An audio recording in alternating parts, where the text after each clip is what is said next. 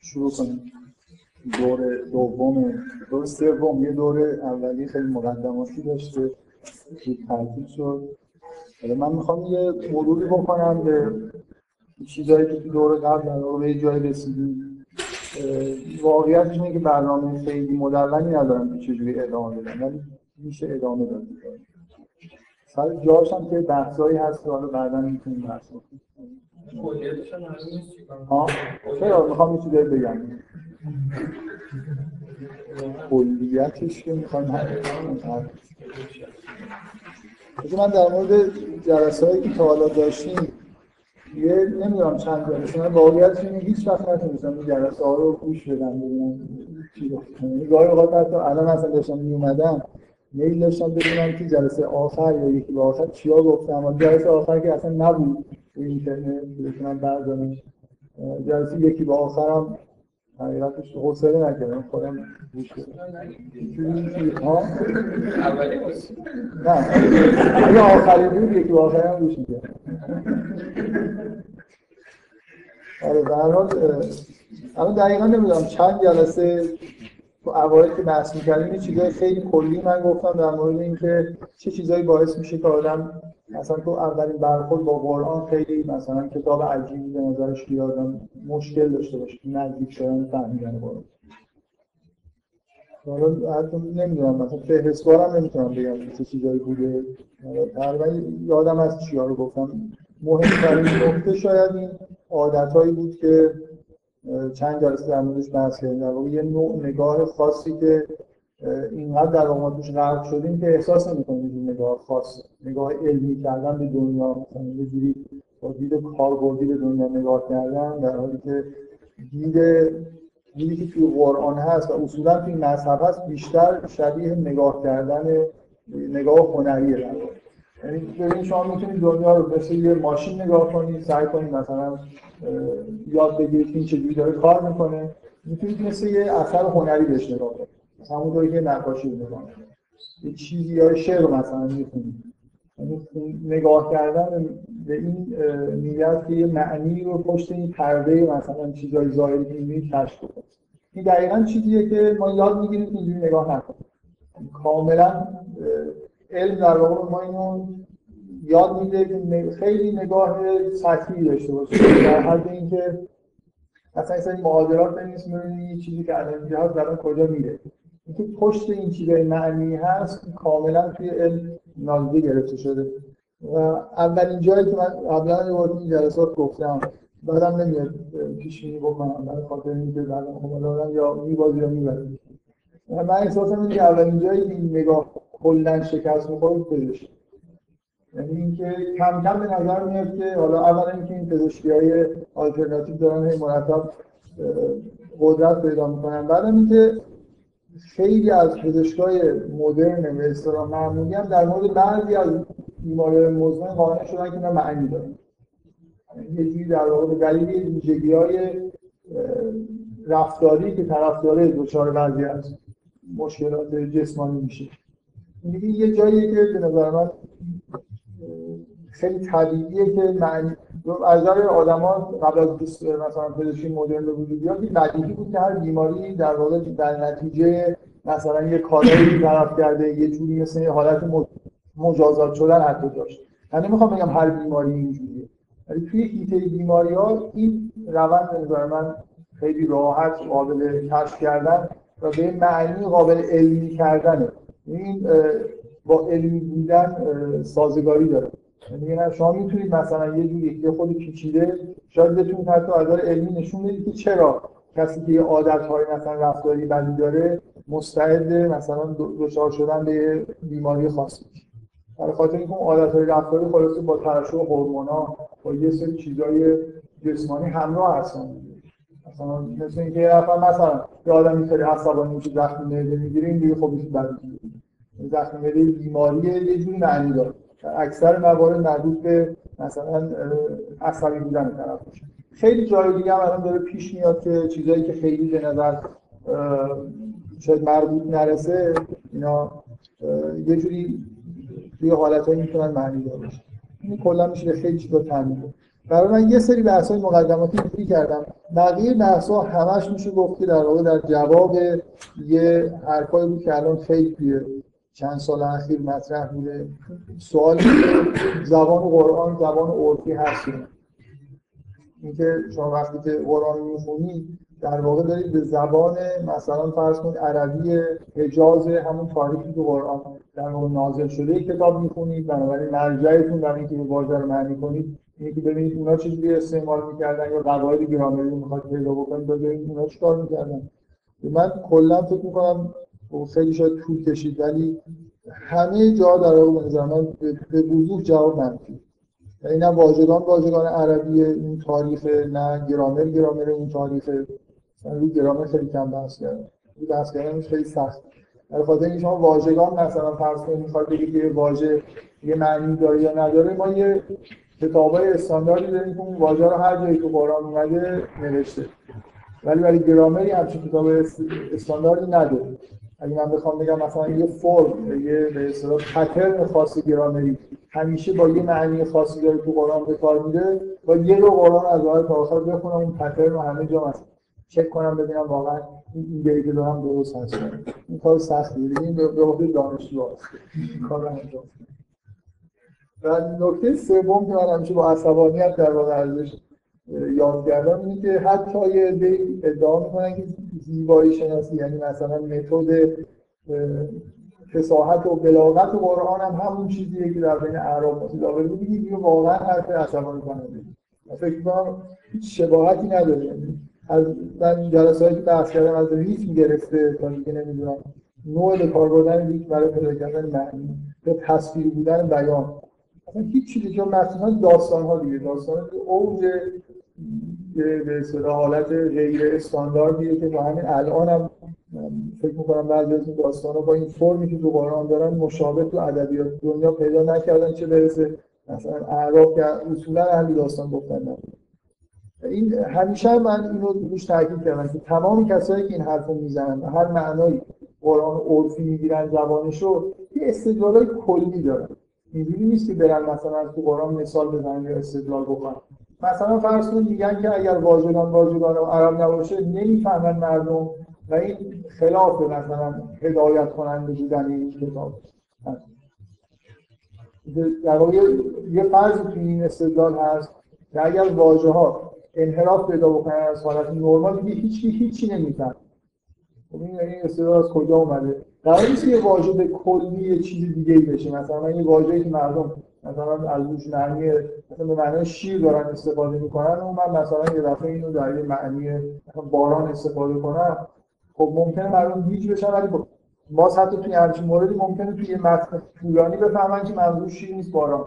من می‌خوام بگم حتی اگه یه کار کاملا تصنعی بکنم خیلی ممکنه بفهمن که اینجا منظور از این واژه معنیش تغییر کرده. از روی کاربرد. چه برسه که واژگان رو بخوام یه مقدار مثلا در یه معنی های جدیدی استعمال بکنم که اصلا تمام واژه قرآن به نظر میاد یه جوری همه معنیاشون اگه کاملا تغییر نکرده بغیر از واژه های خاصی که به اشیا و یه چیزای خیلی ساده به تصاویر در واقع اشاره می‌کنن همه واژگانی که حالت انتزاعی دارن مطلقا یه جوری معنی های جدید دارن.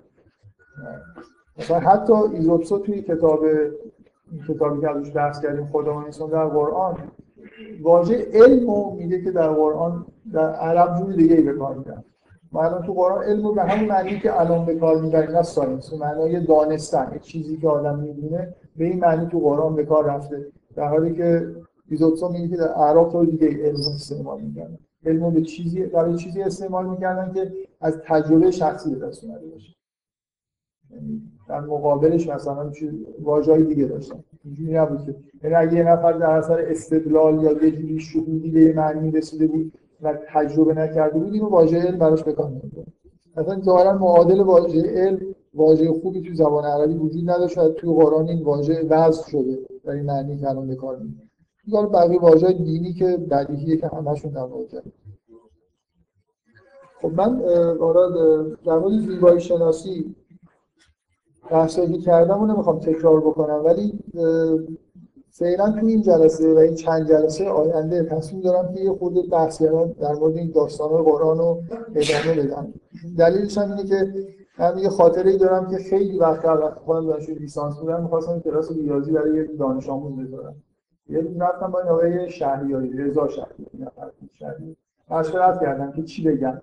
مثلا به نظر شما بین چند تا انتخابی که دارم کدومش مناسب‌تره با این تیپ مثلا دانش آموزی که واقع بهشون چیز یاد میدم یه حرف خیلی خوبی دارم تو گوشم گفت از هر کدومش یه خودی بگو. این کدومش می‌گیره. واقعا گاهی اینجوریه دیگه آدم. من من احساسم اینه که تمام این جلساتی که داشتیم جلسه آخر اصلا بیشتر گرفت. این بیشتر feedback مثبت رو در مورد جلسه آخر که تو اینترنت نیست. عادت. جلسه آخر از همه بیشتر فکر کنم از تعداد نسبتا خوبی feedback های مثبت دریافت کردم. خب حالا من آدم چیزی باشم آدم صادقی باشم. یکی هم که کم زحمت ترین کار ممکن رو می‌خوام انتخاب کنم. کلا فکر کنم بچه مشترک بحثایی که از این می‌کنم اینه که چیزای آماده هستن حوصله ندارم واقعا. یه طرحی دادم اینو دوباره تکرار بکنم که قصد داشتم چجوری بحث ادامه بدم. مثلا در واقع همه مباحث علوم قرآن رو اینجوری مرتب از واژه شروع کنیم از چیزای در واقع بعد بریم مثلا به جمله برسیم بعد ارتباط بین جمله های آیه ها ارتباط بین مثلا بعد گروه آیه ها ارتباط گروه آیه هم بریم تا برسیم به سوره. کاملا میشه همه مباحثی که تو علوم قرآنی مطرح اینجوری مطرح. ولی یه نکته اینه که فکر خیلی فنی میشه. من احساسم اینه که خیلی کلاس فنی بشه شاید در همه جالب نباشه. بعد نکته مهمتر اینه که خودم باید برم مثلا یه چند کتاب بردارم علازه بخونم ببینم دیگران چی گفتن. یا ممکن مجبور باشم یه چیزای زیادی مرور بکنم که خب خیلی جالب نیست. الان من واقعا وقت اینکه خیلی وقت بذارم مثلا این مطلب آماده بکنم ندارم. اینکه نشستم صادقانه یه لیست تهیه کردن یه همه سخنرانی آماده ای که زحمت برام نداره رو فعلا تهیه کردم.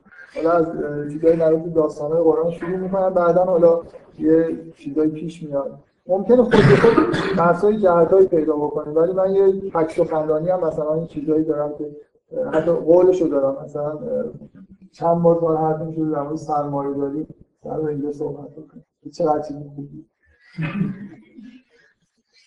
خب حالا فعلا من تا چند جلسه می‌خوام در واقع داستان یوسف رو می‌خوام خود تخصصی در من یه جلسه آخر در مورد این بود که کلا از روی داستان توی یه جلسه من توضیح دادم که اصلا موضوع داستان در واقع از نظر روایت چیه ولی خب وارد نکات ریز و مثلا چیزای ادبی ریز توی خود داستان نشدم.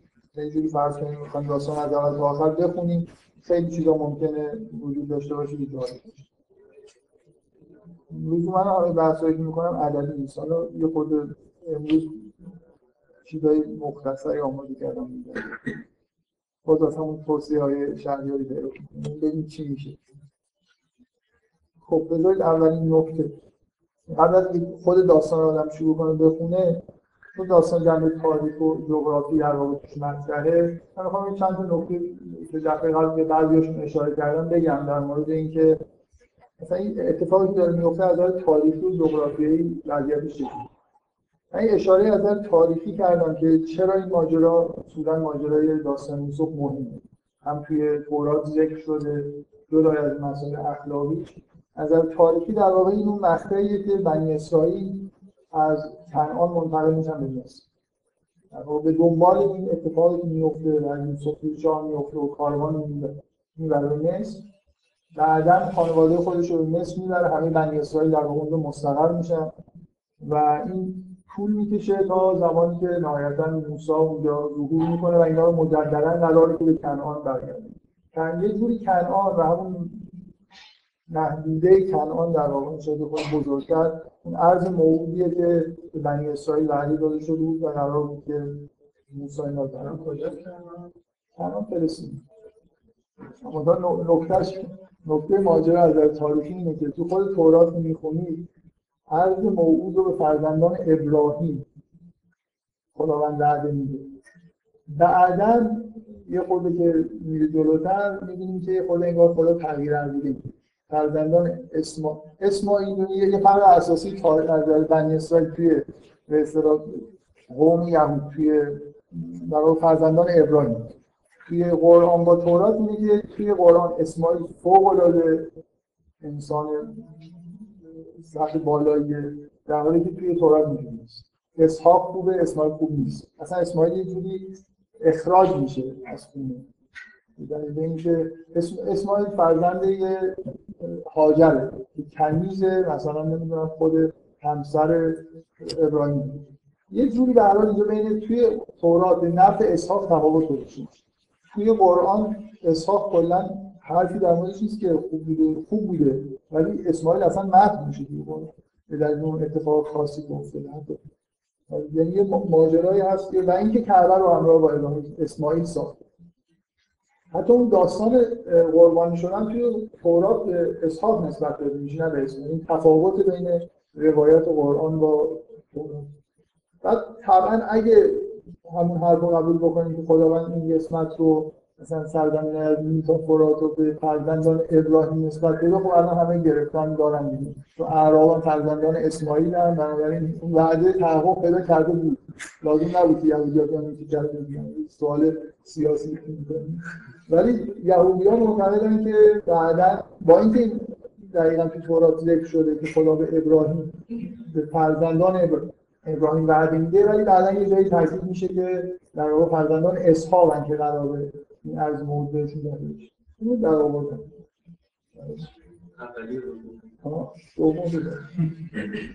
تو قرآن هم یه جوری اشاره به عرض موعود نیست ولی در حال زوریه ابراهیم زیاد اشاره میشه. به عنوان کسایی که ابراهیم براشون دعا کرده قرار میان مثلا پیغمبر ازشون زیاد ظهور می‌کنه اولی رو که من مطمئن در نیاوردن برای خاطر اینکه در واقع اولی به دومی که به نفع کسایی که الان تورات دستشون یه چیزی رو قراره در آورده باشن اشاره نه. یه چیزی ببینید این ماجرای این ماجرای سفر بنی اسرائیل از مصر به یه جایی که قرار برن اونجا وارد بشن هی مثلا بین راه یه جایی می‌رسن میگن که وارد این شهر بشید میگن نه ما نمیدیم شما خودتون برید و از این حرفا. به هر حال این سفر نشانه ای که دارن اینا به جایی می‌برن هست ولی رسما این که مثلا فرض کنید یه قسمتی از کره زمینی که خدا این رو بهشون داده باشه یه همچین چیزی که قرآن رسما موندن و قرآن کلا مسئول کردن که اینا سرگردون موندن آخرش اینا یه ماجرایی هست که قرآن رسما ذکر میشه. یه جایی که تخلف می‌کنن یه جایی قراره برن و نمیرن چهل سال در ازاش سرگردان میشن واقعا این هم میشن ولی ببین فرق بین این که یه قومی رو حضرت موسی داره می‌بره به یه جای خوبی از یه جایی داره نجات میده به یه جایی می‌بره. با ادعایی که یه قطعه از زمین هست که ملک مثلا این آدم هاست قرار تا آخر زمان اینا تو زندگی بکنن که حل نداره بیاد. خیلی دو تا ادعا با توی قرآن به نظر میاد که اینا از مصر را افتادن بهشون وعده های داده شده که دیگه ارزی برسن همین قومی الان هستن نه اینکه یه جوری یه جایی از کره زمین به اسمشون توی تورات دقیقا اینجوری. یعنی از اولش در مورد فرزندان ابراهیم هم که میگه یه جایی از کره زمین هست که این خداوند به ابراهیم و فرزندانش میده. مثل واگذار می‌کنه دیگه قرار توش زندگی بکنه. بعدا هم تبدیل میشه به فرزندان مثلا اسحاق. فقط بنی اسرائیل بنابراین اینجا ببینید یه اتفاق تاریخی مهم داره. میفته اینا برای اولین بار دارن از کنعان میرن مصر و بعدا تمام مثلا داستان بنی اسرائیل تو سوره بقره برعکس این روندی که اینا از مصر دارن در مورد که تو راه چه کارا و توی قرآن مرتب بنی اسرائیل به عنوان یه قوم سرکش لجوج در واقع مطرحن و جالبه که تورات هم بخونید همینجوریه جوری نیست که تو تورات اینا آدمای سربازانی باشن همه چیزایی قضیه‌ای که به قرآن بهشون نسبت داده میشه بدترش توی تورات هست. اینا چیکار می‌کنن با موسی چه توانایی می‌گیرن یه جوری از نظر اخلاقی داستان یوسف منشأ که اینا چجوری اینجوری شدن و انگار یه جوری داره بیان چرا این قرار مادی شدن اهل معاش شدن؟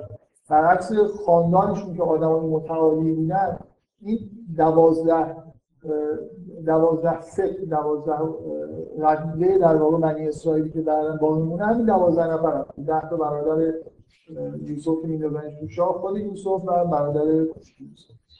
اینکه اینا کلا انگار این گناه تاریخی که انجام دادن در مورد یوسف این روشون انگار یه تأثیری گذاشته و خودشون می‌بینید که آدمای توی من دفعه توضیح دادن که توی خود قرآن که پیش میرید می‌بینید که این آدمای خیلی پیشرفته دیگه نشدن. آدمای بدی نیستن ولی واقعا نتونستن رشد بکنن همون با اون گناهی که در واقع کردن تا آخر اون انگار یه جوری دست بگن و انگار همینجا یه جوری نطفه این که بنی اسرائیل همچین آدمایی باشن. این قوم در واقع که فرزندان ابراهیم خاندان مقدسی هستن این از اینجا خراب میشه. این داستان افتادن انداختن یوسف توی چاه یه جوری من نمی‌خوام بگم که واقعا یه چیز قطعی میگم ولی حس این که اینا خیلی اهل معاش شدن توی داستان یوسف وجود داره. در یه جایی تو این داستان همش من دفعه قبل گفتم همش دنبال معاش هم دیگه همش مسئله در واقع اون عقل معاششون داره کار می‌کنه. آدمای متعالی هستن اهل زندگی خیلی روزمره شده این مونده دیگه هنوز هم یهودی هم دیگه. یهودی ها که من نیست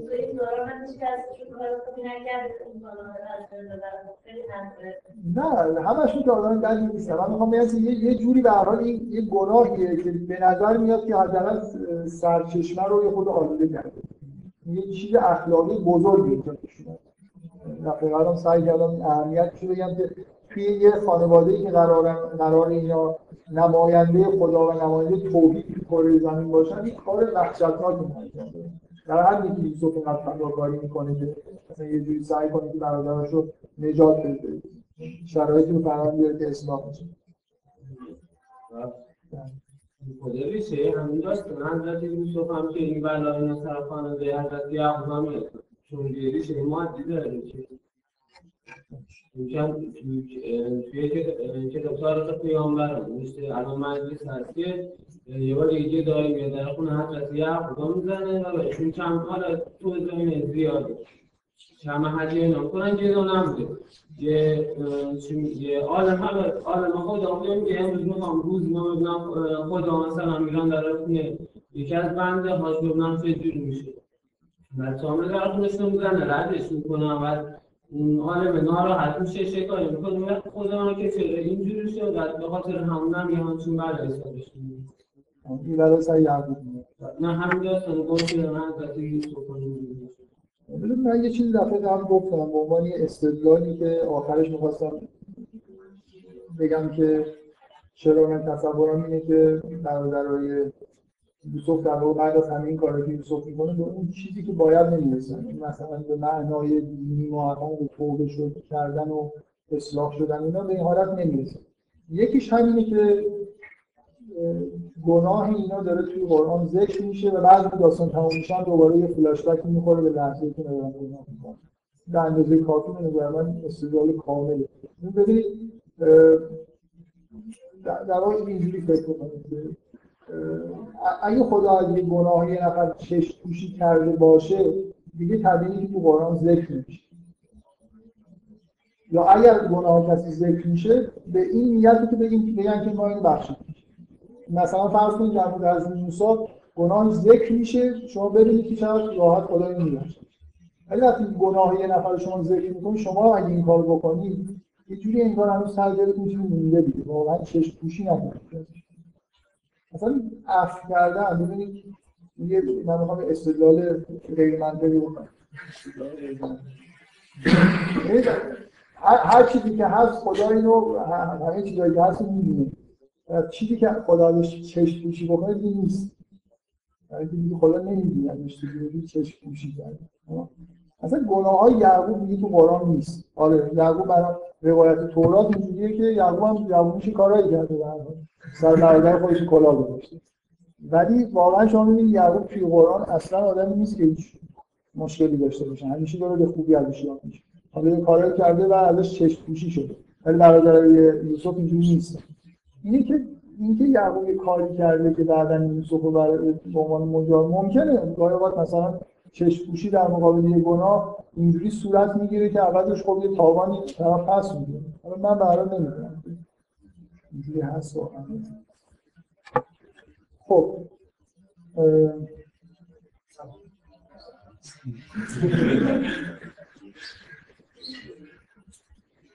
خب از نقطه تاریخی که دیگه توی قرآن هست توی در واقع ماجرای یوسف هست یعنی یه نوعی میشه گفت که تو قرآن هم تایید شده اینه که اخیرا تقریبا دیگه قطعی شده که نظر تاریخی زمانی که یوسف میره مصر فرعون فراعنه توی مصر حاکم نیستن.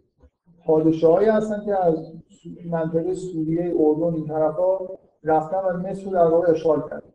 یه دوره تاریخی که مصر واقعا از نظر تاریخ مسلمه که گذشت و علت اینکه بعدا من یه سوال وقتی اونجا میرن از نظر تاریخی به نظر میاد که خب خیلی محترمن. در واقع یوسف به مقام خیلی بالایی رسید و خانواده‌اش می‌بره و اونجا در واقع به خوبی و خوشی قرار زندگی اینکه بعدا در واقع تو جاهای دیگه که شما مصر می‌بینید اینا مرده شدن در واقع بعد از اینکه فرعون برگشت. دقیقا قرآن این نکته رعایت میشه که به پادشاه زمانی که توی حضرت یوسف به اسم ملک ازش یاد میشه بهش فرعون نمیگه. در حالی که بعدا اسم این پادشاه فرعون شد. یعنی این پادشاه جزء فراعنه نیست. در حالی توی تورات اینو مسلمان ها به روی یهودی ها زیاد میارن که تورات در هر دو مورد میگه فرعون یه مثلا به نظر میاد که هر کسی مثل حاکم بوده رو کسایی که تورات می نوشتن به عنوان فرعون شناسایی کردن در این دوره تاریخی که اینا رفتن و بعدا در واقع همین برگشتن این حکومت خارجی که توی مصر تشکیل شده بود باعث شد که اینا به اون وضع بیفتن و برده میشن این نکته تاریخی دیگه. نکته جغرافیایی خاصی هم نیست دیگه. کنعان خیلی با مصر واصله نداره. فقط فکر نکنید اون کار با مثلا یه عمری توی راه حتی اسم کنان توی قرآن نیست. لزومی نداره خیلی. یه فرق بین روایت های قرآن. من خیلی تو خیلی خیلی توصیه می‌کنم که حداقل این بخش داستان یوسف رو تورات بخونید تفاوت خیلی خیلی زیاده. مثلا قصه توی قرآن با تورات ببینید توی تورات مثلا فرض تمام اسامی برادران یوسف همسراشون بچه هاشون چقدر عمر کردن کجا رفتن خیلی چیزا توی تورات هست یعنی مثل تشکیل دادن مثلا توی تورات داره شما می‌بینید یه فصل داره به اسم مثلا فرزندان یعقوب. هر یکی یکی اینا رو به ترتیب میگه. مشخصاتشون میگه چند چند بار ازدواج کردن نمی‌دونم چند بچه بودن اسم بچه هاشون چی بود و الاخر تو قرآن اصلا اینجوری شما داستان یوسف رو می‌خونید غیر از اسم یوسف و یعقوب حتی اسم بنیامین تو قرآن همیشه به عنوان برادر یوسف داره ازش یاد میشه. اونا هم که ده نفرشون یه چیزن. یکی دو جا که مثلا یه جا بزرگشون از بقیه جدا میشه یه چیزی میگه بدونی که اسمش برده بشه گفته میشه که اون برادر بزرگترین هست یه جایی هم اشاره میشه که یکیشون یه حرفی می‌زدن یه یه نفرشون از بقیه انگار جدا میشه من نیست کدومیش بقیه جا همیشه با هم با هم میرن با هم میان. فقط برادر بزرگ است که توی یه انگار از اینا جدا میشه. خیلی نکته تاریخ جغرافی قرآن توی روایت ها نمیگه. واقعا اسما رو لزوما نمی‌بره. گاهی اوقات یه روایت های تو قرآن می‌بینید که یه قومی هستن که از یه شهری خارج میشن و بعد مثلا یه اتفاق براشون میفته هیچ معلوم نیست که اصلا زمانش که قوم یا اصلا اون شهر کجاست و مفسرین و تاریخان در طول تاریخ کارشون این بوده که برن ببینن قوم کجا مثلا این شهر انطاکیه بوده یا جای دیگه بوده. اختلاف پیدا میشه و بعد مثلا در موردش بحث می‌کنن. آقای طالبانی من قبلا این نکته رو از تفسیر طالبانی توی کلاس گفتم. مثلا همین موضوع این قوم که از این شهر را میفتن چطوری میگه که با تعجب میشونم نمی‌دونم کسایی که این کردن با فکرشون نمی‌رسه که اگه این چیز مهمیه خب همین رو میگه انتاکی به جنگ بگه از شهری میگه از انتاکی میگه دقیقا آقای طالبانی حرف می‌زنه و کاملا درست میگه. میگه وقتی که اسم شهر نمی‌بره یا اسم قوم نمی‌بره تاریخ نمیگه می‌خواد شما متمرکز بشید روی یه نقطه خاصی که داستان. دقیقا می‌خواد که همه حواشی و شاخ و برگ کنار. شما یه چیزی رو اینجا ببینید اون مهمه. ولی برای خیلی خوب تاریخ جغرافی ما مثل ماجرای اصحاب کف دیگه خود قرآن هم با یه ترتیبش اشاره شده. که خلاص اینا چند نفرن یه عده هنوز هم دارن تلاش می‌کنن بفهمن چند نفر بودن واقعا یه خود فکر کنید چه اهمیتی داره اینا چند نفر بودن. 5 6 8 10 نفر. واقعا به داستانش ربطی داره که اینا تعدادشون آره یه نفر با دو نفر مثلا اینا فرق داره ولی این مثلا پنج نفر با هفت نفر واقعا تو اون داستان هیچ تفاوتی نداره. ولی خب یه عده برای این بحثا خب تا, تا جغرافی و تاریخش فکر می‌کنم در همین حد بدونید اینا در واقع این اتفاق این خانواده داره میفته چه عواقبی داره و اینکه اون نکته هم که در واقع نکته تاریخی جالبی که پادشاه مصر در اون زمان فرعون نیست. بفهم شما به عدد اشاره کردید و چطور تعداد کوچه‌هایی که انتخاب بوده بود تعداد گاوان انتخاب بوده بود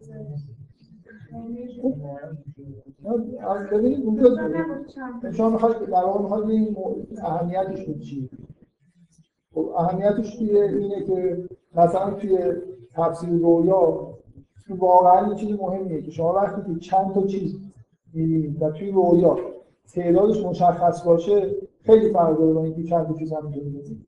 این توی رویا روی عدد تعدادی که یه چیزایی تاکید میشه. دقیقا مثلا من که همین کتابی که الان آقای محرمی دستش هست توش در مورد عدد تاکید کرده وقتی که یه تعداد باشه عدد تو تو مهم بشه این می‌تونه به اشاره به هر چیزی با این تعداد باشه. مثلا می‌تونه چند سال بده. اونجا چند تا هفتگاه نشانه هفت ساله. اگه پادشاه رویاش تعریف کنه من هفت تا چند تا گاو بودم اینجا نمی‌تونه این نشانه چند سال باشه.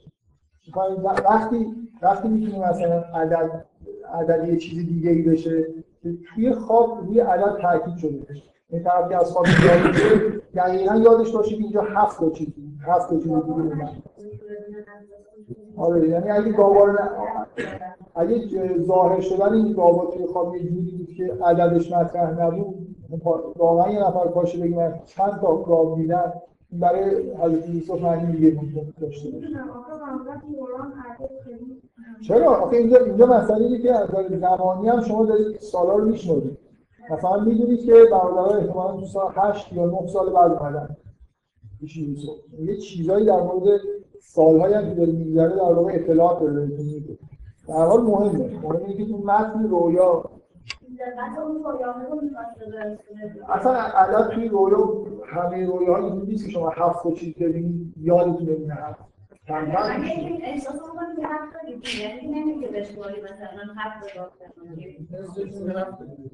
آره شما از خواب بیدار می‌دونید که دقیقا مثلا پنج تا چیز توی خواب می‌دیدید نه اینکه تو خواب شمرده باشید.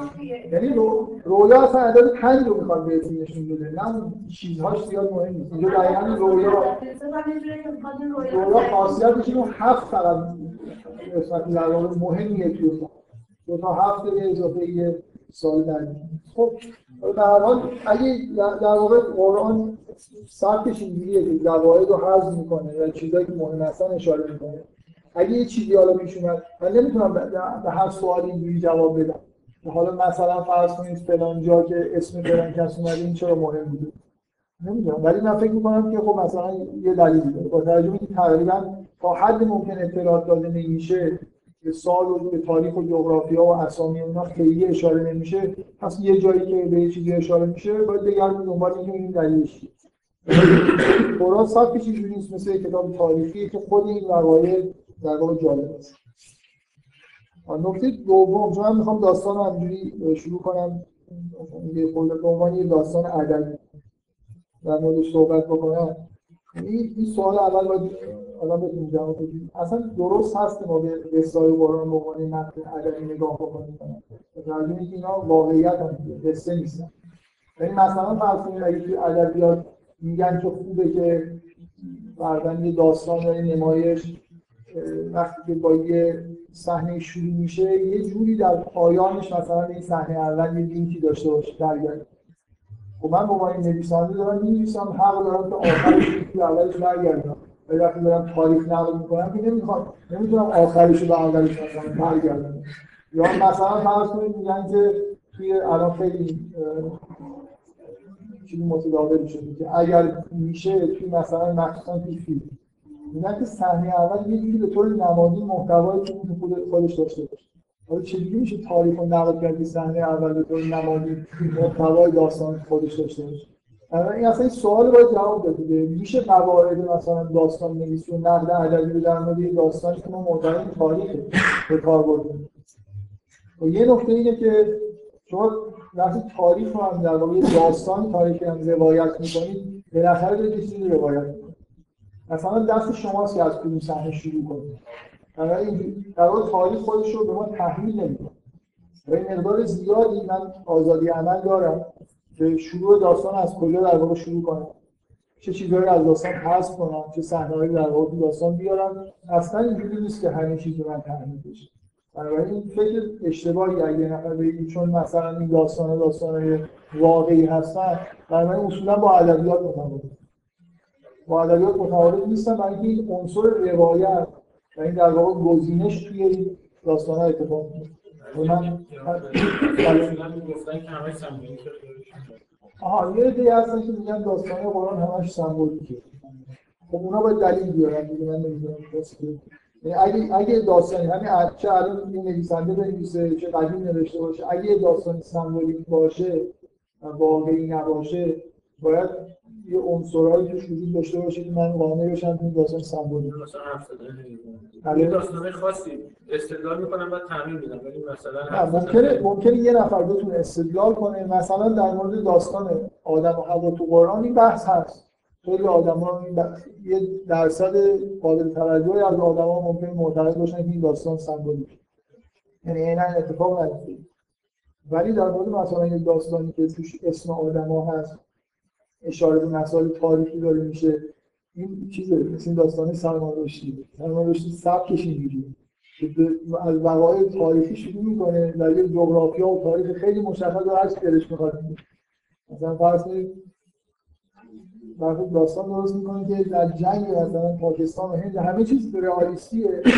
بعد یه دفعه دلیل اینکه هندیا پیروز میشن اینه که مثلا یه اکیپی از بچه‌های نیمه شب پیدا میشن که یکی گوششون بزرگه یکی دماغشون بزرگه. یه چیز سراسر تخیلی رو توی بستر واقعی در واقع میگه مگر اینکه یه نفر در مورد مثلا داستان قرآن همچین ادعا بگه که اینجا سبک رئالیسم جادویی رو قرآن ابداع کرده که اسم داره می‌بره تاریخ میگه جغرافیا میگه.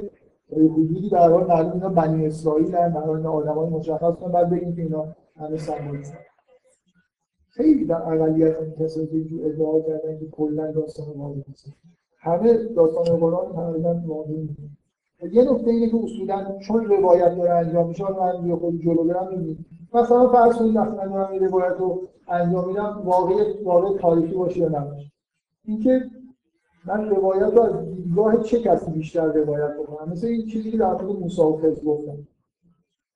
یه داستان سوم شخصه.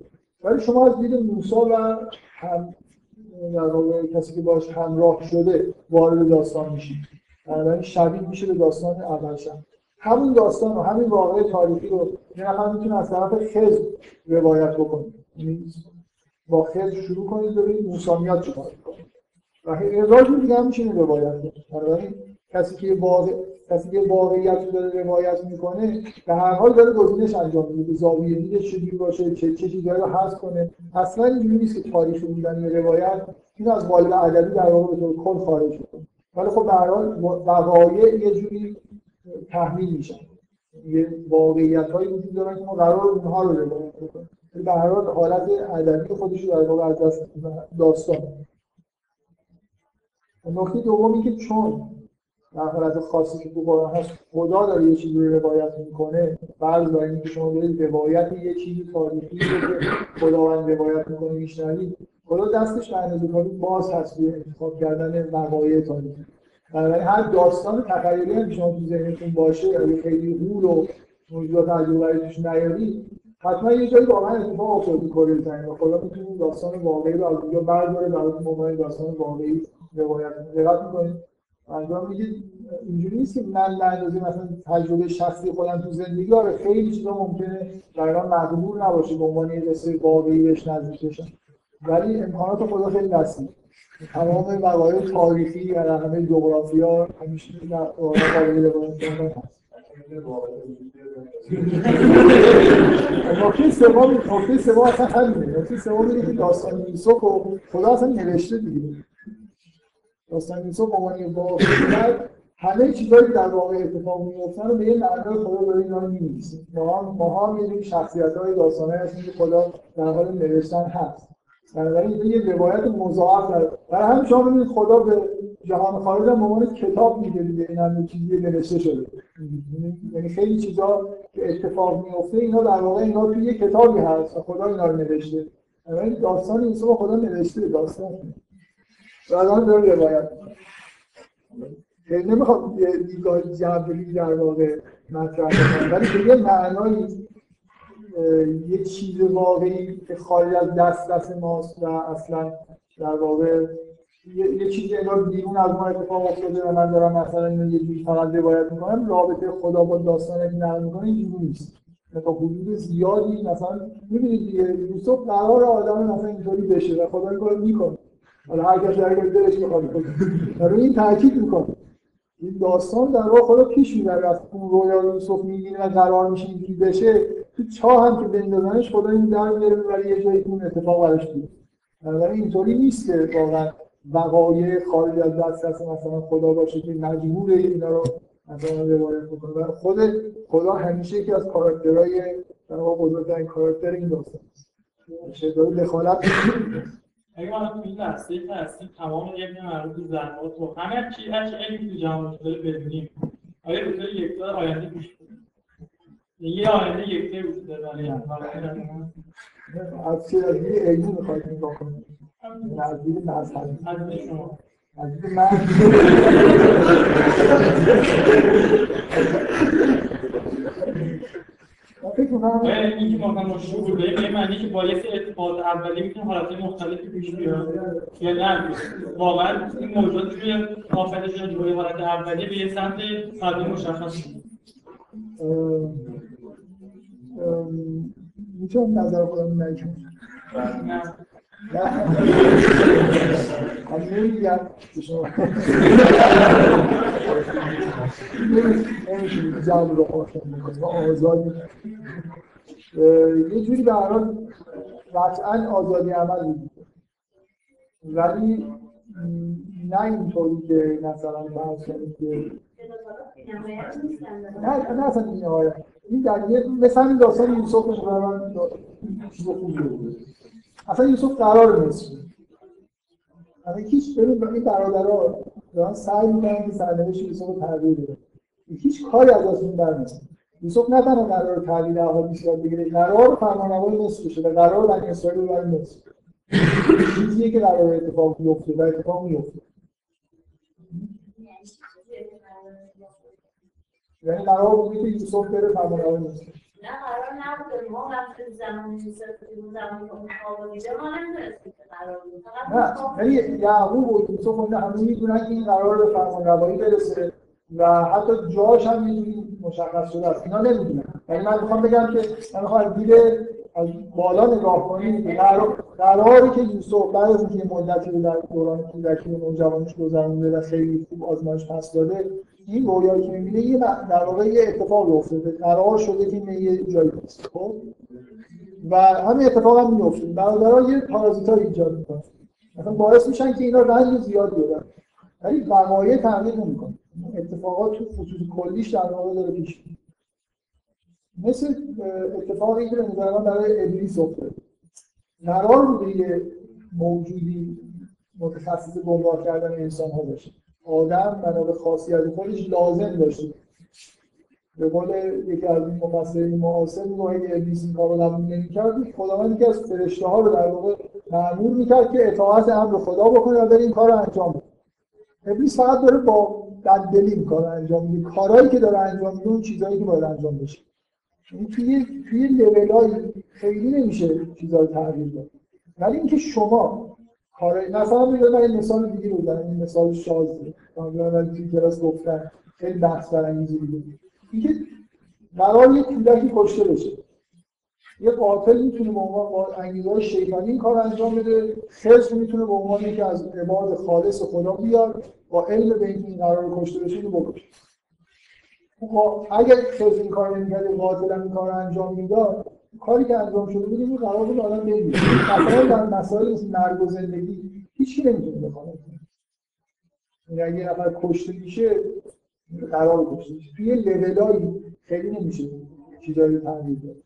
ولی اینکه شما شخصا تمام کارهایی که تو زندگیتون می‌کنید می‌تونید اینا رو مثلا با حالت عبادت انجام بدید می‌تونید با حالت مثل ابلیس به عنوان مثلا آزار و اذیت انجام بدید نافرمانی خیلی سوالی که می‌کنه خیلی سختی از نظر ساینس هم الان جزء تبدیلیات دیگه اگه شما این مجموعه رو همه چیزشون مشخص بکنید آیندهش نمیشه پیش بینی یعنی از نظر کوانتوم یه چیز قابل پیش بینی به صورت جمعی تو دنیا وجود نداره. یعنی کوانتوم با این دیدگاه آزاد بودن و یه در واقع چیزای اختیار داشتن کاملا سازه بله منظورم دیگه خب می‌گفتی از نظر علمی اینجوری نیست یعنی خیلی وقتی که دیدیم گاه که اگه یه چیزایی رو با شرایط عملی بدیم تا بی‌نهایت بتونیم بگیم اینا چیکار می‌کنن خب پس در مجوز اینو داریم که یه داستان حقیقی هم توی قرآن اومده رو کاملا به عنوان اثر ادبی نگاه کنیم. برای خاطر اینکه اولا این هم خارج از اختیار راوی نیست ثانیا اینکه از آخر در میگم نکته دوم این بود که از بین همه اتفاقایی که در دنیا افتاده خدا می‌تونه چیزا رو انتخاب بکنه بنابراین محدوده خیلی خیلی بزرگ.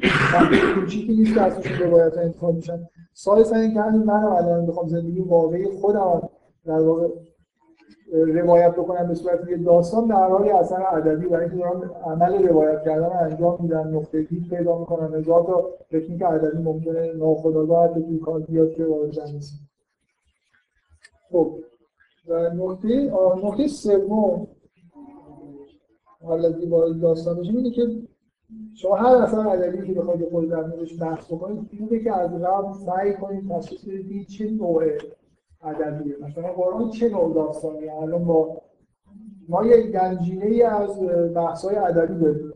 مثلا مورد رمان داستان کوتاه نوول نمی‌دونم نگاه نمایشنامه فیلمنامه اینا انواع مثلا داستان هستن. حالا شعر و چیزای ادبی بودن حالا عنوان این سوال من مثلا داستان قرآن از جمله سوره یوسف این داستان چه نوعه؟ چه نوع داستانی الان جزء این چیزایی که ما حالا داریم مشابه داره نداره اسم جدید داره داشت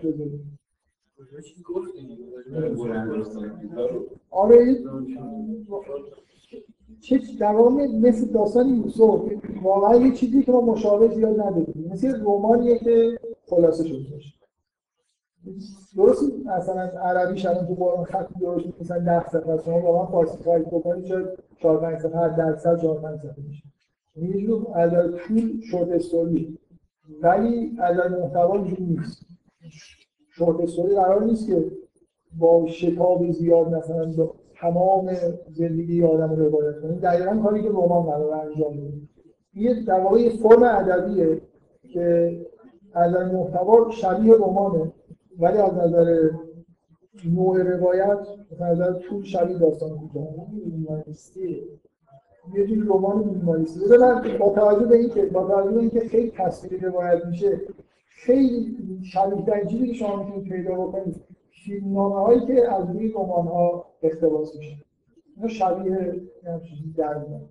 مثلا فرض کن دکتر ژیباکو طرف می‌خواد یه کتاب چند صد صفحه‌ای رو تو مثلا یه چیزی حدود 100 صفحه که استانداردی فیلم سینمایی جا بده. ممکن نشد مثلا فیلم ساعته از اون ساختن ولی گاهی این کارو می‌کنن دیگه. کاری که انجام میدن که خب خیلی چیزا شخصیت های فرعی ماجراهای فرعی رو حذف می‌کنن و همین در واقع سعی می‌کنن که یه خط داستانی اصلی بگیرن. فرازهای مهمش رو جوری توی فیلم بیارن. معمولا می‌بینیم فیلم‌ها ناکولی در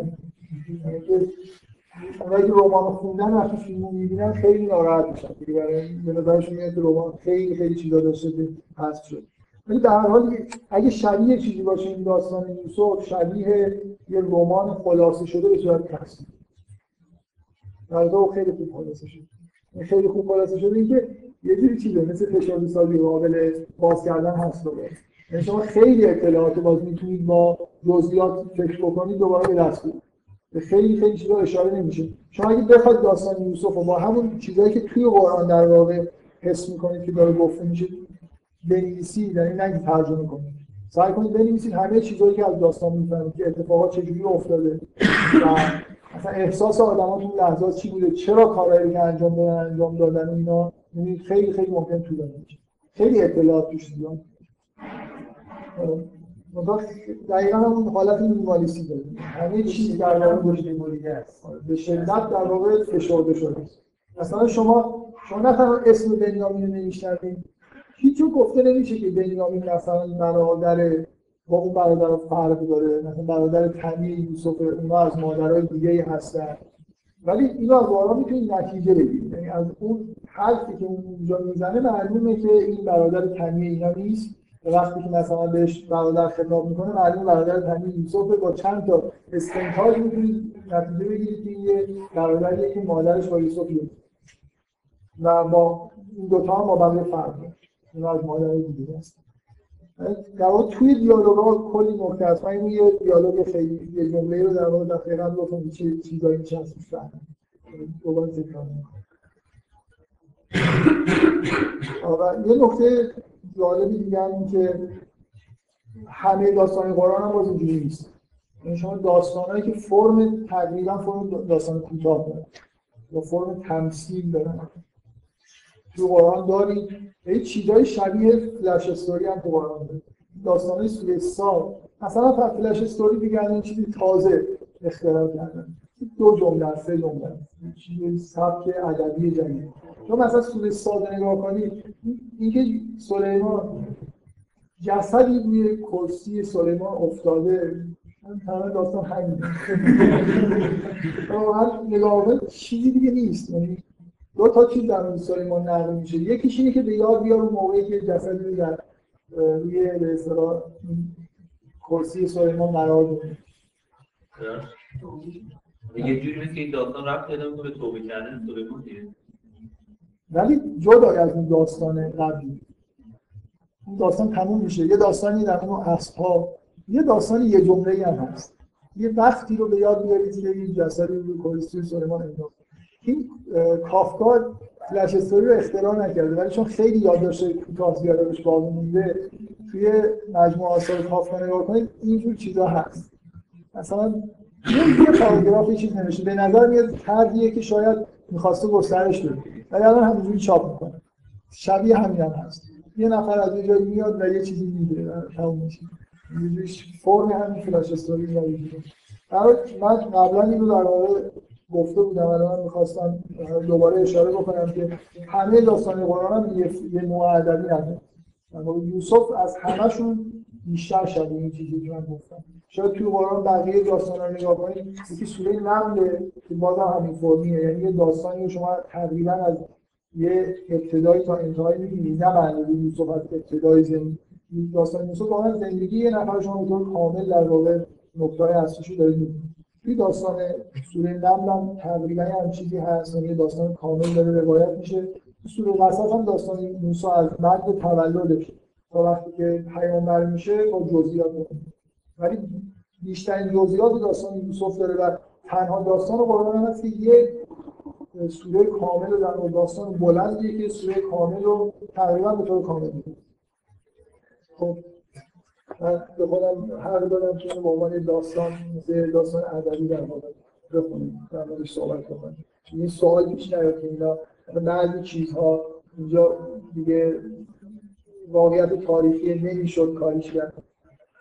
همه چیز در واقع یه حالتی داره که حسی که شما از یه عبارت توی داستان میگید نحوه بیان عبارت نحوه نقل کردن داستان رسیده همین داستان یوسف در به عنوان نمونه همین داستان رو تورات بخونید ببینید اصلا زمین داستان واقعا تاثیرش هم اولین نقطه اگه از شروع داستان که حالا من نمی‌خوام کلمه به کلمه بخونم این نکته هایی که جنبه داستانی دارن رو بیشتر می‌خوام بیشتر تحقیق بکنم. یه سوال رو یه در یه در فرق نسبت چیزی که گفتی ولی این سوره یوسف کاملا پیوسته نازل می‌شد. یعنی که مثلا داستان پیامبر هم همینطوری نازل شد که از اول تا تهش یوهو یعنی که جاهای اینا دیگه سوال تاریخیه. من فکر نمی کنم داستان یوسف یوهو نازل شده به خاطر اینکه مکیه و تو مکه داستان. توی اون موقع اونا چطوری باید میفهمیدن این داستان. یه بار یه جملهش میومده که بعدم پیغمبر هر سوره‌ای که نازل می‌شد در واقع مجموعه آیاتش جدا نازل می‌شد و به کسایی که حفظ می‌کردن یا مینوشتن می‌گفت که این مال اونجاست. همیشه اینطوری بوده. جایی در واقع این قطعه ها رو پیغمبر مشخص می‌کرد که این اصلا این آیه خوندم مال اون سوره است. ادامه اون آیات بذاریمش این روایت که پیغمبر همچین دستوراتی داره. مثلا این ادامه فلان آیه توی اون شد. بعضی از سورهای کوچیک حتی گاهی مثلا یه آیه دو آیهش دیرتر نازل شد یعنی مشکلی می‌بینید توی اینکه جاش کجاست. خب بذارید اول در مورد اولین چیزی که شما شما دیگه دارید در مورد داستان بحث می‌کنید دیگه اصلا بحثایی که نمی‌دونم مثلا حالا این تاریخی نیست واقعیت اینا رو بذارید کنار شما هر داستانی که دارید می‌خونید اولین چیزی که باید در بهش دقت بکنید بعد یه بار خوندید. می‌خواید مثلا یه خورده دقیق‌تر نقدش بکنید یا عمیق‌تر بفهمید. ساختارش رو اصطلاح باید بنویسید. ساختار معمولا یعنی اینکه مثلا نقطه تو داستان به دست بیارید و نقطه, نقطه یا نقطه اوج داستان به دست بیارید. نقطه اوج درامات منظور از این ساختار حالا به این معنی که من دارم به کار می‌برم. یه چیز خیلی کلاسیک وجود داره. اونم اینه که هر داستانی با دو تا نقطه هست داشته باشه معمولا اولین بار که نفر اینا رو میشنوه فکر می‌کنه که چیه علکی داریم هر بار می‌زنیم. خب داستان یه نفر می‌تونه چهار نقطه. ولی واقعا به طور کلاسیک.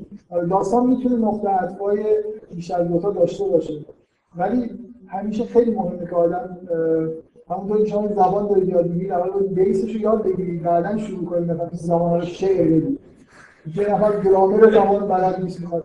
یعنی اگه یه جایی می‌خواید از گرامر تخطی بکنید باید بدونید اینجا اصلش اینه من دارم اینجوری میگم. یا معمولا یه آدمایی که مثلا تو نقاشی مدرن کار می‌کنن همه تاکید اول با طراحی یاد بگیرن. مثلا پیکاسو می‌دونید با این چیزای عجیب و غریبی می‌کشید یکی از بزرگترین طراحای قرن دوره اول کارش سری طراحی که ازش مونده واقعا فوق العاده یعنی همه به عنوان سرنقش طراحی با هشت تا خط مثلا یه گاوباز و با یه گاو و با یه چیزای دیگه این این مثلا اینجوریه. شما اگه می‌خواید داستان بنویسید باید بدونید ساختار کلاسیک روایت چیه. بعد می‌تونید باش بازی کنید. می‌تونید داستان رو با چند تا باید بدونید که الان دارید مثلا از حالت کلاسیک خارج میشید. و وقتی دارید خارج میشید در واقع یه جوری در واقع کار هنری دارید انجام می‌دید باید نظیر خوبی داشته باشید. چرا داستان دو تا نقطه عطف داره؟ در این منطقه خیلی ساده داره. من می‌خوام برای شما یه چیزی تعریف کنم که مثلا توی یه جایی من میگم مثلا با یه از دوستان یه اتفاق افتاد داستان چجوری شروع می‌کنه؟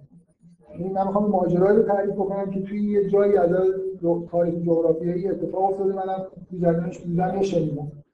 اولین کاری که باید بکنم نمی‌تونم بپرم بگم این ماجرا اتفاق افتاد. اول باید شخصیت های داستان معلوم بشن. شما وضعیت اون هر داستانی در واقع یه جوری میگن که مثل اینکه یه تعادلی برقراره تعادل به هم می‌خوره و شما در طول داستان به سمت این پیش میرید این تعادل چجوری برمیگرده یا خلاصه یه جایی برسه هر اثر دراماتیکی کشمکش داره.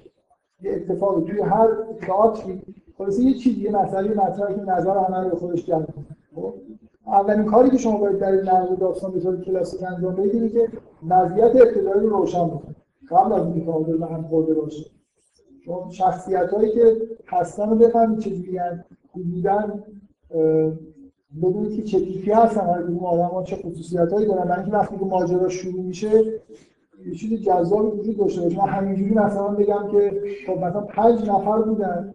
توی جایی که معلوم نیست کجا بود. معلوم نیست که چیکار داشتن می‌کردن یکیشون زد به گوشه من مثلا شاید این پنج نفر یه افسر و چهار سرباز بودن یه افسری داریم که خب چیزی نیست. من با- باید بگم که اینا پنج نفر بودن و مثلا چهار تاشون سرباز بودن یکیشون افسر بود سربازی داره میشه اینه که نظر آدم جلب می‌کنه. من تو خلع بیام این ماجرا رو تعریف بکنم هیچ ارزشی هیچ نظر کسی رو جلب نمی‌کنه احساسی ایجاد نمی‌کنه.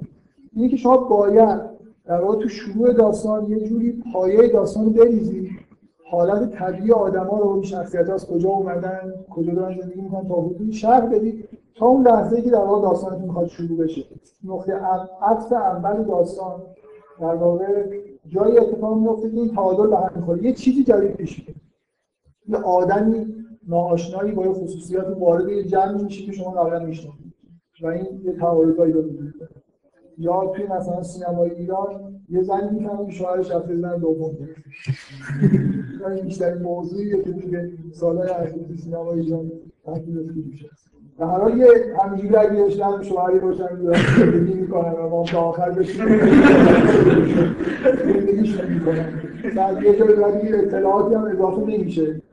اگر کسی همچین فیلمی بسازه همچین داستانی هم بنویسه داره یه کاری می‌کنه در خاطر اینکه اون تعمدی داره. این داستان غیر عادی رو برای باید بفهمه که داره داستان غیر عادی رو نقل می‌کنه. داستان به طور کلاسیک. یه مقدمه داره.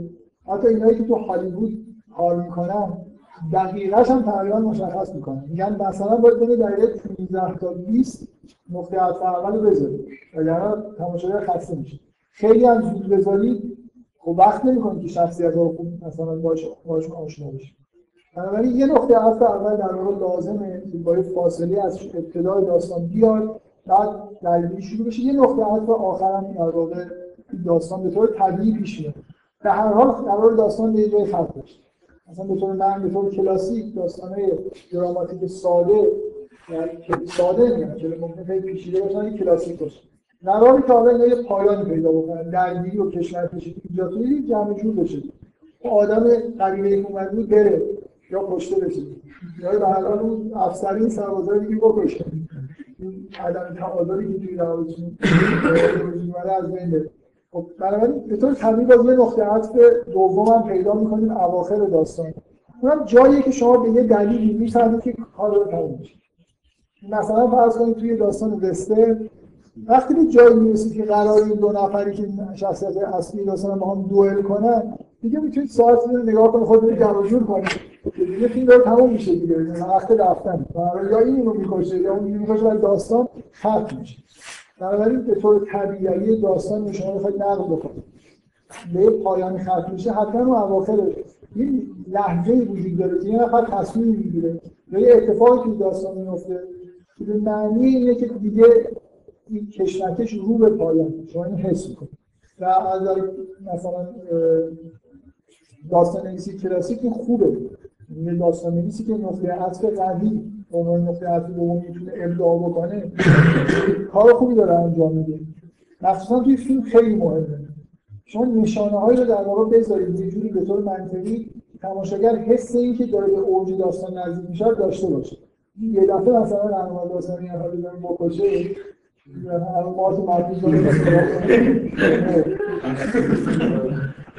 که حداقل مثلا یه جوری یه نفر تصمیم گرفته که بکشه و مقدماتی رو فراهم می‌کنه رو نشون بدید و بعد یه جوری مثلا نشون بدید که هیچ راهی هم شاید برای گریز این آدم نیست آدم خودشون آماده کنن برای نقطه اوج آره آره خیلی کلاسیکشون میگم.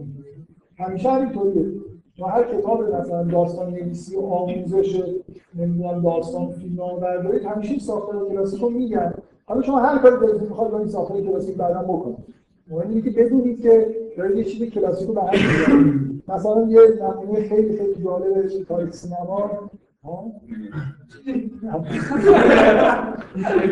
یه مورد یه مورد کلاسیک یه مورد کلاسیک فوق العاده جالب روانی هیچ که با نقطه عطف اول داستان بازی کرد چه چیزی این کار انجام بده خب مهمترین شخصیت همیشه زن هالیوود رو برداشته مورد زن بوده عنوان شخصیت اول فیلم. و داستان هم دیگه شروع میشه این با نامزدش مشکلات مالی دارن. بعد این مدتی شما با شخصیت ها آشنا میشید حل کار جدیدی رو می‌بینید و متوجه میشید که این کم کم تصمیم که سرقت انجام بده. بعد دقیقا در دقیقه 15 تا 20 همون حدود سرقت انجام میده و با ماشینش فرار می‌کنه. و شما می‌بینید که همه دنبالش هستن و یه کاملا یه داستان دزد و پلیسی در واقع شروع میشه. بعد یعنی توی یه تلفن گیر می‌کنه دقیقه 30 خورده میره توی یه مثلا هتلی اینجا اقامت بکنه و بعد صاحب هتل میاد می‌زنه می‌کشه. هیچ کمی هیچ نکته هیچ ربطی به ربط برای داستان نداره. یعنی یه دفعه مثل این راه داستانی داشته داشته یه نفر از خارج اومده یه کاری انجام بده علت اینکه این صحنه نفس جنتی بی نهایت برای مردم زمان تکان دهنده بود. اولا هیچگاه به طور عام تمام پسترهای فیلم اینجوری ساخت که مثلا سایکو کارگردان هیچگاه فیلمی با شرکت جنتی مردم اومدن جنتی رو ببینن بعد بازی رو همینجور تا چند دقیقه ادامه می‌دن. یعنی مثلا خب حتما تماشاگر فکر می‌کنه نه این نمورده الان که یکی سر برسه و جنتی رو نجات بدن بعد هر چی می‌بینیم نه. بعد یه می‌ندازدش توی ماشین. شما هنوز باور کنید همه تمام آدمایی که سینما دیدن فکر می‌کنن این نمورده خلاصه یه راهی جنتی که دقیقه مثلا دقیقه بعد یارو اینو خلاصه می‌ذاره توی ماشین میره بندازه توی یه باطلاق این صحنه خیلی جالبه. یه اوج بازی کردن با تماشاگر این ماشینا رو میندازه تو باطلاق مثلا همه با های وای وایسن یه دفعه وای میسته یه خود میاد بالا متوجه میشن میگه که نه این نمیگه بعد یه دفعه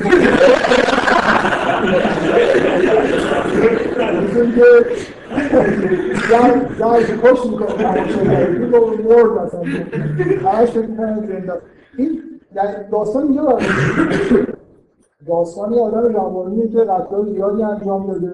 و تمام مقدمات علکی هست. فقط برای خاطر اینه که این لحظه قتل رو این دقایق رو بی نهایت پر. و اینکه شما داستان دیگه ای داشتید گوش می‌کردید مثل یه واقعه یه چیزی که تو زندگی اتفاق میفته انتظارش ندارید که همچین ببینید در واقع بازی کردن با نقطه عطف ولی نقطه عطف پایان داستان دیگه یه نقطه عطف کلاسیک اینجا به این بازی در می همون سجا احتمالا صندلی ها رو پاره می‌کردن خیلی فیلم های اینجوری الان مثلا ممنتو اینا از به ته روایت کردن. جورا میشه با این ساختار کلاسیک بازی کرد ولی به شرطی که نفر بدونه که این ساختار کلاسیک چیه چرا اینجوریه. بعدا تصمیم بگیره که یه چیزی رو در واقع خب حالا نقطه عطفای داستان یوسف. کجا؟ یه نقطه عطفش که به وضوح جاریه که یوسف تو چاه ما به طور خیلی کلاسیک یه خانواده رو می‌بینیم. که اینجا آدما با یوسف آشنا میشید اطلاعات به دست میارید اینجوری انگار محیط زندگی آدما رو می‌دید برادرای هستن حسادت می‌کنن. جایی که یوسف از پدرش جدا میشه در واقع نقطه عطف اول داستان. یعنی داشت آره دیگه داستان شروع میشه دیگه. تا جایی که مثلا یوسف خواب دیده و ممکنه یوسف خواب دیده و همینجا تعبیر احادیث یاد بگیره و مثلا که اتفاق. شما نمی‌دید ولی وقتی که اون اتفاق عجیب میفته یه جوری در واقع التهاب شروع میشه. یه چیزی که حالا باید یه جوری جمع جورش کرد. تا آخر داستان به طور کلاسیک یوسف داره این ماجرا رو جمع جورش می‌کنه. سعی کنه که دوباره در واقع آرامش رو این خانواده برگرده. نه. نه نه هم داستان یوسف هم کلاسیک نیست. نقطه عطف اولش خیلی کلاسیک. این داستان بعد از دقیقا بعد از مثلا یک صفحه که شما از یک صفحه یک دهم داستان که پیش میره نقطه عطف اول اتفاق.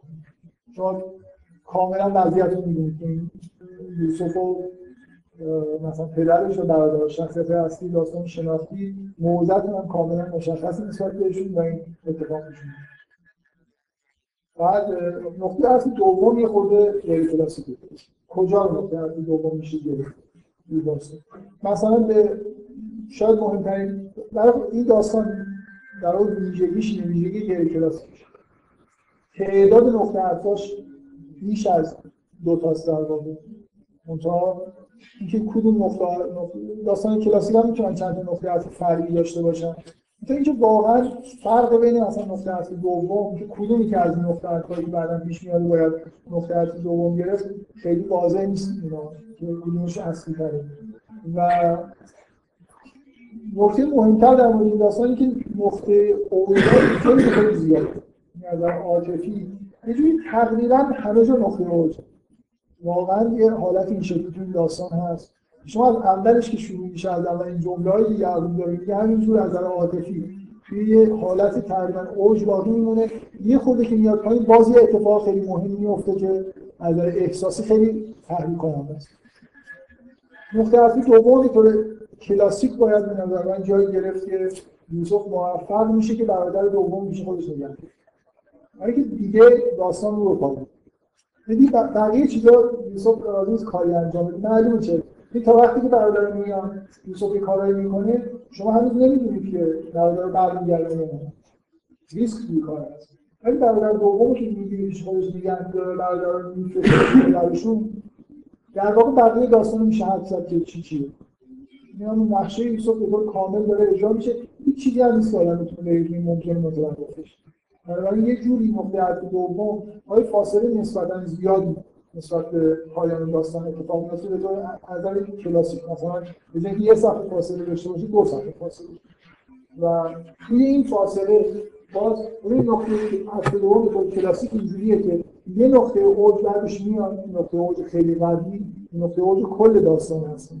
و بعد دیگه همه چیز یه دفعه خیلی سریع آرامش میشه ولی اصلا این داستان اینجوری پیش نمیره دوباره اینا وقتی که یه نقطه عطف دیگه هم که بازی میشه گفت شاید نقطه عطف دوم اینجا بشه گذاشت جایی که یوسف خوش معرفی به نظر میاد که اونجاست که ماجرا یه جوری داره به اتمام می‌رسه. ولی از این جهت میشه به نقطه اوج داستان عطف یعنی جایی که روند ماجراها داره تغییر می‌کنه.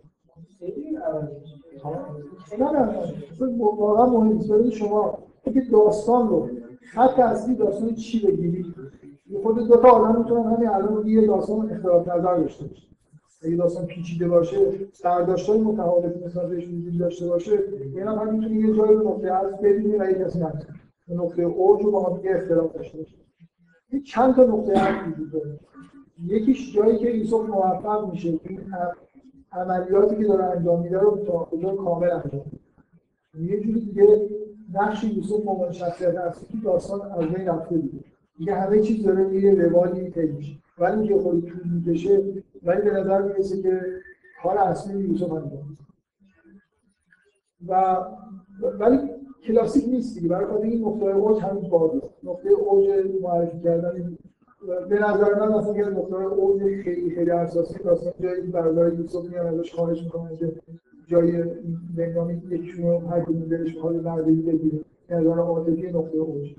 نقطه معرفی کردن یوسف قطعا نقطه اوج نظر عاطفی. و نقطه اوج خیلی خیلی بزرگ دیگه هم که اتفاق میفته باز مربوط یعقوب اینکه تو ادبیات ما خیلی نقطه اوج انعکاس پیدا کرده. چون اصلا تو ادبیات ما بیشتر از دید یعقوب ماجرا دیدن. یعنی دید اینکه آدمی منتظر اینه که پسرش برگرده یا خبری ازش برسه. بنابراین اگه اینجوری به داستان نگاه کنید نقطه اوج داستان وقتی که پیرهن یوسف رو میارن حالی که واقعا تو روایت قرآن واقعا نقطه اوج اصلی نیست. ولی از نظر عاطفی نقطه خیلی خیلی قوی. در هر حال نقطه دوم نقطه اصل چیزی نداره کلاسیکی نداره. یه جایی نیست که شما بتونید قاطعانه بگید اینجا ماجرا تموم شد و بعد مثلا یه اوجی به دست اومد و داستان تموم شد. بعد از اگه نقطه رو هر جایی بذارید می‌بینید بعدش باز یک نقطه اوج ممکنه براتون باز باشه. مثلا این داستان فرعی یعقوب کاملا بعد از نقطه اوجای مربوط به سفره برداشت ادامه پیدا یه قطعه ای میمونه که مربوط به یعقوبه که توی متن اصلی داستان در واقع یه عنوان شخصیت فردی داره. اصولا داستان زلیخا نقطه اوجی نداره. نقطه تمام داستان ها وقتی داستان فرعی توش در واقع داره اتفاق میفته خب یه جوری اونم می‌تونه یه نقطه عطف و اوج برای خودش داشته باشه داستان زلیخا یه داستان فرعیه که توی این داستان اصلی داره روایت میشه. مثل هر رمان شما مثلا بخونید ده تا داستان فرعی ممکنه. ماجراهای فرعی توش اتفاق که فیلم هم همینطور فیلم که مدت زمان کوتاهی سر نمایش داره اصلا جالب نیست که شما یه فیلمی درست کنید یا مثلا فیلمنامه بنویسید که سر تا سرش یه چیزی به میشه. یعنی یه آدمی با یه آدم باشه یه ماجرا باشه. همیشه برای پررنگ کردن و در واقع شاخ و برگ دادن ماجرای اصلی یه سری در واقع اتفاقای دیگه است اینجا ماجرای یوسف زلیخا هست ماجرای زندانی شدن یوسف هم برای خودش فصلی از این داستان.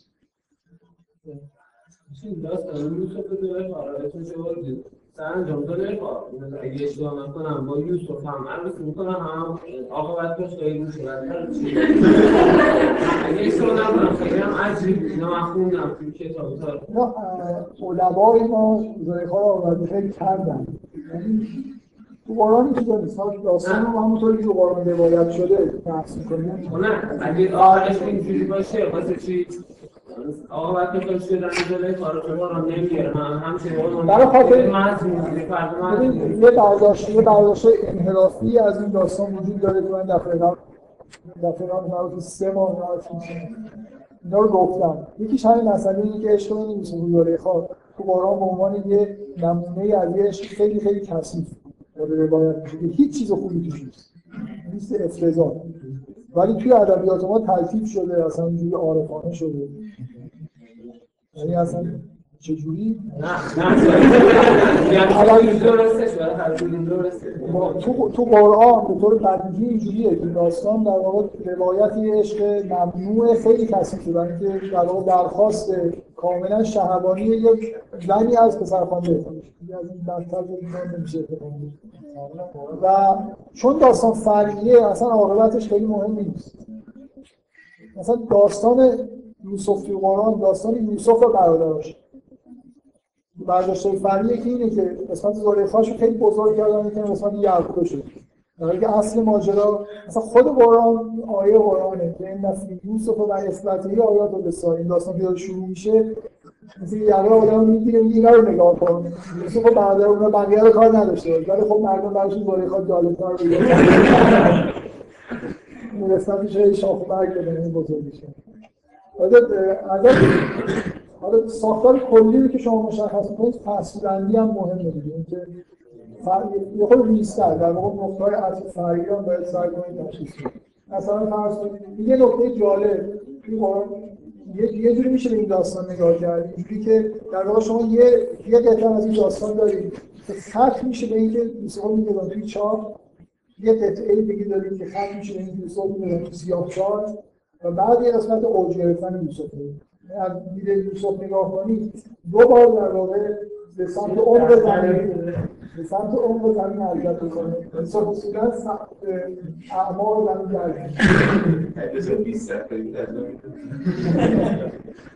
میره توی چاه بعد میره توی سیاه چاه بعد میره اوج یعنی وقتی میاد بیرون این دفعه کسی نمی‌تونه بشه و فصلبندی هم که فکر می‌کنم روشنه دیگه. یعنی یه مقدمه داریم یه قسمت در واقع یوسف توی داستان یوسف. زلیخا داریم یه قسمت زندان داریم و یه قسمت هم یوسف و برادرش اون قسمت یوسف و برادرش هم باز فصلبندی کوچیک‌تر هست.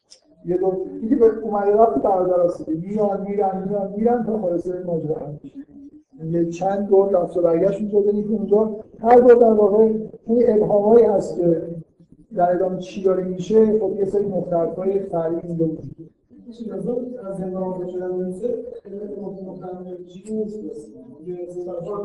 چرا؟ نه. چون داستان داستان یوسف و برادرات این همین مسئله. مختلف شما وقتی می‌تونید بگید کجاست مشخص میشه براتون که به قول نویسنده کنش اصلی داستان چیه؟ اگه داستان آره مثلا شما یوسف و زندگی یوسف و اصل داستان بگیرید آره خب اومدنش از زندان خیلی مهم. قرآن روش تاکید میشه. یا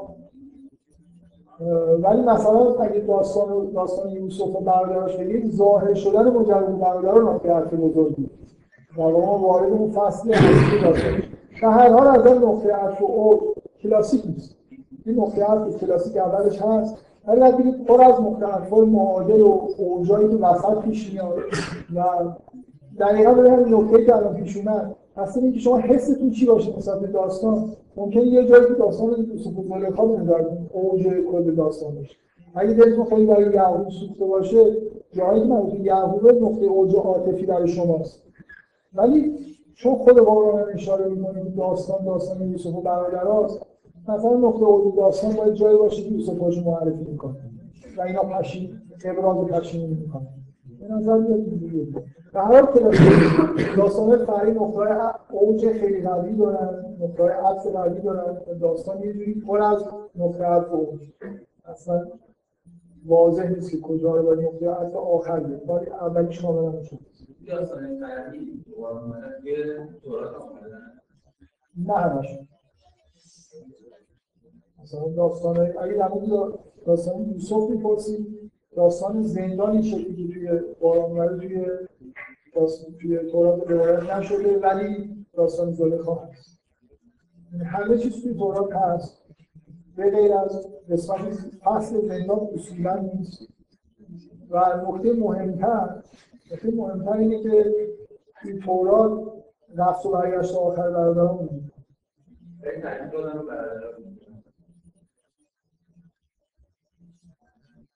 تاکید روی ماجرای یوسف و برادران نیست. اینجوری که تو قرآن هست تورات حالت تاریخ داره. راحت شما نمی‌تونید با فن ادبی تورات بررسی کنید داستان نیست. واقعا آخه داستان باشه که دیگه نمی‌دونم اسم پسر نمی‌دونم خواهر یکی چی بوده اینا دیگه مثل گزارش دیگه گزارشی از بعضی خانواده است. بنابراین اصلا حرف از نقطه عطف زدن اینا یه خورده اصلا توی تورات معلوم نیست که یوسف داره چیکار می‌کنه. اصلا توی تورات یوسف الان شما از یه نفر توی تورات اینجوریه. یوسف دفعه اول خودش معرفی نمی‌کنه بعد که برادر رو برمیگردن بنیامین میارن خودش معرفی می‌کنه. رو معرفی می‌کرد رو برم بنیامین بیاد اون ماجرای اصلی که اینا رو بدون بنیامین برگردونه پیش پدرشون اصلا تو تورات نیست. معلوم نیست که من فکر نمی‌دونم چه توجیهی یا تو تورات رو می‌خونن دارن که چرا یوسف دفعه اول خودش معرفی نمی‌کنه میگه برید برادر بیارید وقتی میارن خودش معرفی می‌کنه میگه حالا برید بدرد مثلا یه برادر تو دلش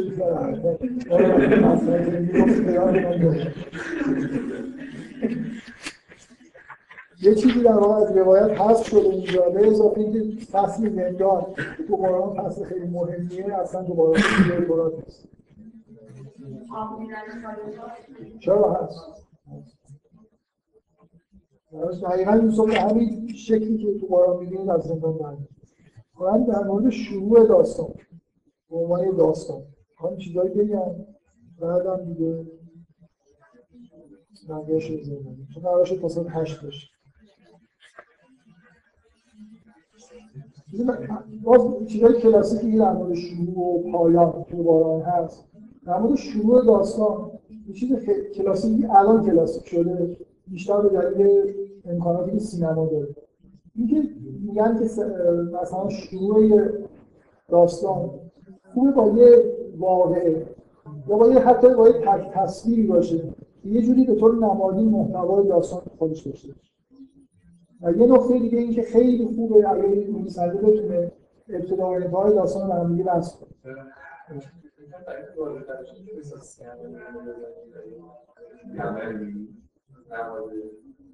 مثلا فرض کنید فیلم با یه مثلا خلص عروسکی که دور پنجره نشسته. مثلا میگم منم دارم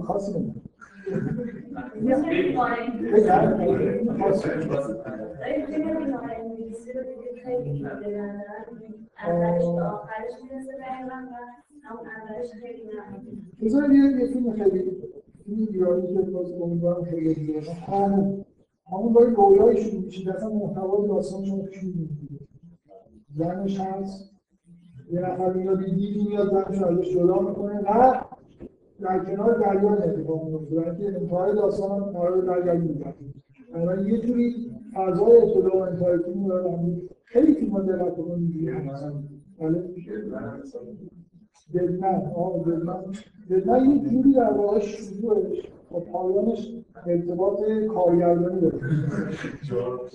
آره نوع حرکت این توی شهر.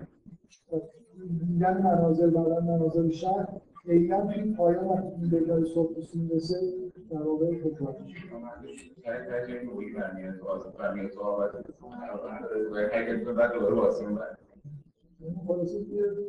خیلی متداوله. مخصوصا سینمای کلاسیک کلاسیک هالیوود فیلم خوبشون سعی می‌کنن که در واقع شروع نمادی داشته باشه جزء مزایا هر شروع داره از یک جهاتی اهمیتش توی اینه که اون داستان از هر با هر شخصیتی که شروع بشه یه جوری اسم اون شخصیت در هر حال تأثیری تو می‌ذاره که انگار داستان رو میاد ولی اینکه بعدا این تغییر بکنه این شروع داستان. این بعد موقع نمونه داستان یوسف داستان خیلی خیلی نمونه بود همین شما داستان با یوسف و یعقوب شروع کنید. اصلا تا آخر سنی طرف اینا دارید. از طرف اینا دارید داستان میگید نوادرها موجودات خود ببینید شما یه لحظه دو نفره رو دارید که اینا دارن در مورد موجوداتی که بیرون هستن و خطرناکن صحبت. تا آخر داستان هم شما هر جایی دیگه طرف یوسف و یعقوب هستید و دارید برادرها رو به عنوان موجودات خطرناک نگاه می‌کنید. داستان رو یه آدم الان مثلا توی دوران پست مدرن طرف برادرش رو اینجوری یعنی که تنوع هم ایجاد بشه لزوما از طرف آدمایی که قرار از اخلاق خوب باشن شروع نمیشه داستان مدرن برای تنوع هم شده میرن از طرف مثلا آدمای اونوری شروع می‌کنن خیلی داستان اینجوریه که شگرد هنری اصلا اینه که یه جوری آدم رو اول خوب نشون بدن ولی بعدا می‌فهمن بعد یا بعد نشون بدن بعدا می‌فهمن کار هم نیست ولی به هر حال یه داستان وقتی که باز میشه تصویر به شما یه صحنه رو می‌بینی این چه نمادی باشه چه نمادی نباشه تاثیر زیادی می‌ذاره. تاثیر زیادی می‌ذاره روی برداشتی که شما از کل داستان دارید. این نمونه خیلی خوب مثال بدم این فیلم امریکن بیوتی که خیلی استار برده به طور کامل حتی با یه در مونولوگ پدر شروع میشه. اصلا داستان پدر دارن رو روایت می‌کنه. خب؟ ولی صحنه اول یه صحنه مونولوگ از دختر. دختر چه اصلا لازم نیست فکر بکنید تاثیر خودش رو این صحنه اول روی شما می‌ذاره وقتی فیلم رو می‌بینید این فیلم به طور کامل متعلق به پدری نمیشه. اولین بار شما فیلم وقتی که تصویر رو می‌بینید دختره داره در مورد پدرش چیزی بدی میگه. درست؟ درست بعدا داستان پدرش شروع می‌کنه روایت کردن. ولی در این حال که پدر شخصیت اولی دخترم یه جوری وزن زیادی تو داستان پیدا می‌کنه. واقعا شما صح- صحنه اول این فیلم رو بردارید فیلم فیلم پدر میشه دخترم یه جوری قاطع ترین تاثیر رو مقاومت این داره. که این دختر در واقع فیلم شروع می‌کنه. ما یه جوری با این در واقع تصاویر می‌بینیم. خیلی جای دیگه هست برای تصویر اول مهمه توی جهت دیگه ما نسبت به فهمیدن داستان و یه نکته دیگه ال- الان به دلایل شرایط خاصی که الان وجود داره. خیلی تاکید می‌کنن که داستان یا مثلا فیلم با یه صحنه خیلی کوبنده تکان دهنده شروع بشه این معنیش وجود نقطه عطف نیست. چیزی وجود نداره که بخواد عطف به وجود بیاد ولی مثلا فرض کنید اولین صحنه داستان درگیری نظامی شدید باشه یه چیزی که تماشاگر رو به خواننده رو میخکوب بکنه برسه دلیلش هم یعنی مرتب قدیم اینجوری بود که داستان خیلی ملایم شروع می‌کرد. ولی الان اینطوری شده که مثلا فیلم و داستان با یه صحنه خیلی تکان دهنده شروع میشه. میگن دلیلش اینه که تعداد کانال‌های تلویزیون زیاد شده. یعنی شما در دو دقیقه اول طرف نظر جلب نشه میره یه کانال دیگه فیلم اون رو نگاه می‌کنه. بنابراین یقه در خودت به محض این کتاب باز کرد پاراگراف اول رو تماشا کنید آره مثلا با من یه داستان اینجوری شروع میشه که من یه پدرم کشته در حال که کتاب به عنوان مثال همین زده بود. که یه داستان مثال داره که جمله اولی من یه پدرم کشتم بعد خب. آره در مورد داستان یوسف باز شروع خیلی کلاسیکه به همین معنی که الان متداوله از این نظر به یه نحو خیلی خیلی خوبی. شما اصلا یه رویایی می‌بینید که به طور تمثیلی داستان داره جای جای دیگرش میده این شروع داستان با یه رویاست ما اولین چیزی که تو داستان می‌بینیم که یوسف داره برای پدر خودش رویایی که دیگه در واقع روایت می‌کنه و پدرش هم بهش میگه که معنی این چی؟ درست؟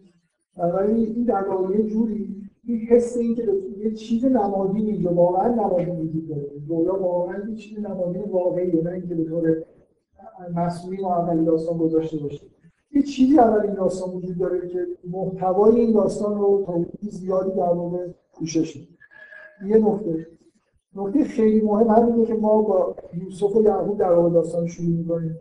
خیلی خیلی مهمه که ما همراه با یوسف و یعقوب یه چیزی می‌بینیم که هیچ توی داستان تمام ما این برتری رو همیشه داریم. که ما می‌دونیم که یعقوب چرا می‌دونه که یوسف نمرده. مثلا همه اون اطلاعاتی که می‌دونیم که یوسف مثلا ما خیلی نگران نیستیم که یوسف می‌دونم تو شاد می‌دونیم که این اتفاق براش نمیفته یه چیزی در واقع از اول ما گفته میشه. یه جوری مثل یه رازیه که بگیم ما صبح یعقوب می‌دونه. و این خیلی اینجور چیزا باعث میشه یه جوری از عاطفی شما پیوند پیدا کنید برادرها میشه به دلیل این صحنه اول برادرها به شدت موجودات غریبه ای هستن کما اینکه توی این صحنه اول در موردشون حرف بدی هم زده پشت اولین قبل از اینکه تعبیر رویا رو یعقوب بگه هشدار میده که به برادرها نگو. برای اینکه کید می‌کنن و بعد این جمله معترضی میاد که شیطان برای انسان دشمن آشکاره اصلا اینا جوری با شیطان پیوند بنابراین ما کاملا یه همیشه ناظر شیطنت‌های برادر هستیم هیچ همدلی در واقع با برادر نمی‌کنه. خاصیتی که این شروع در واقع میشه دیگه خاصیتی که ما می‌دونیم از آخرش میشه خیلی به هم می‌رسن چیه. که ما یه چیزی رو می‌دونیم که برادر نمی‌دونیم ما برادر نمی‌دونن یعقوب چرا باور نمی‌کنه. برادر خیلی چیزا رو نمی‌دونن.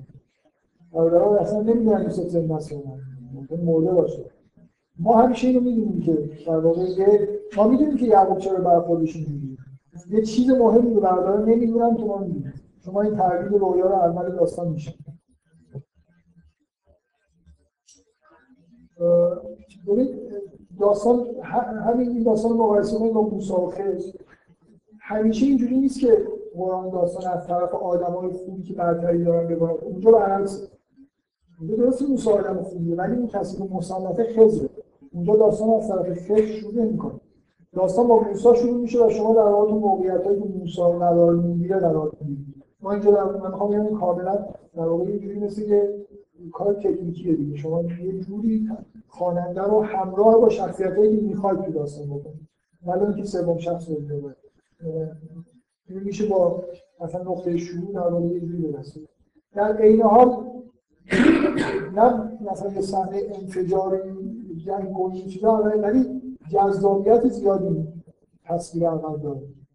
یه پسر یه روز پسر یه روز صبح بلند شده به پدرش داره یه رویای شگفت‌انگیزی می‌بینه یه خیلی خیلی خوب میده شروع یه داستان خوبه دیگه یه جاذبه اینکه چی میشه. و اینکه از اول در واقع ما می‌فهمیم که خطراتی تو راه هست ممکنه مانع یا همچین چیزی بشه یه مشکلاتی رو وجود بیاره. در واقع لحظه اول شما یه کشمکش کشمکش رو احساس می‌کنید و خیلی زود وارد اون جایی میشید که کشمکش میشه خب این پایان داستان دقیقا به شروع داستان برمیگرده. این داستان تموم میشه وقتی که این رویایی که شروع داستان تعبیر بشه. وقتی که یوسف میگه که هازا تعبیر رویا یعنی قبل اونا اولی که توی رویا شما اول داستان می‌بینید اینکه 11 ستاره و خورشید ما جلوی یوسف سجده می‌کنن. وقتی که همه اینا جمع میشن و جلوی یوسف کرنش می‌کنن داستان در واقع با تعبیر همون رویایی که شما اول کار می‌دید و تعبیرش هم می‌دونستید تموم میشه. واقعا چرا چرا خوبه که پایان رو اول آدم برگردونه توی داستان؟ داستان کلاسیک میگن که یه نزدیکت حساب میشه. یه حس کمال داره. مثل یه چیزی رو دایره علت اینکه مثل که آخرش شما برمیگردید اول دست می‌کنید یه حسی از کمال یه چیزی در واقع به سرانجام کامل خودش رسیده.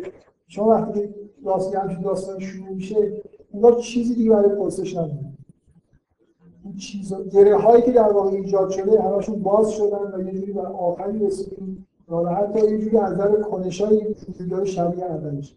یه جوری احساس تمام شدن یه چیزی توی یه همچین داستانی هست. این آدم حس می‌کنه. مثلا توی سینما میگن که اگه حتی از روایت پایان داستان هیچ ارتباطی به اول داستان پیدا نکرده حتی اگه شده. شما این آدما رو به اون محلی که داستان اگه شروع شده همین علکی هم شده اینا رو برگردونید مثلا یه اتاقی که اول مردم میدن یا یه شیعی رو که اول داستان روش تاکید کنید علکی این شی رو تو صحنه آخر بذارید. وجود یه عنصر مشترک کمک می‌کنه این حس توی تموم شد مثلا وقتی آدم ها به اون محل اولیه برمیگردن حتی اگه نقطه عطف روایتی خوبی شما نتونسته باشید به وجود بیارید حس این که فیلم داره تموم میشه به وجود این آدم ها مثلا فرض کنید کلبه فیلم شروع شده. آخر شما اینا رو یه طریقی برگردونید همه رو تو اون کله همه این حس بهشون دست میده حتی اگه اتفاق خاصی هم نیفتاده باشه اینجا دیگه جایی که حتما این داستان داره خط میشه. برگشتیم انگار به این توی داستان یوسف این وضعیت در واقع برگشتن کامل آخرش و اولش وجود داره.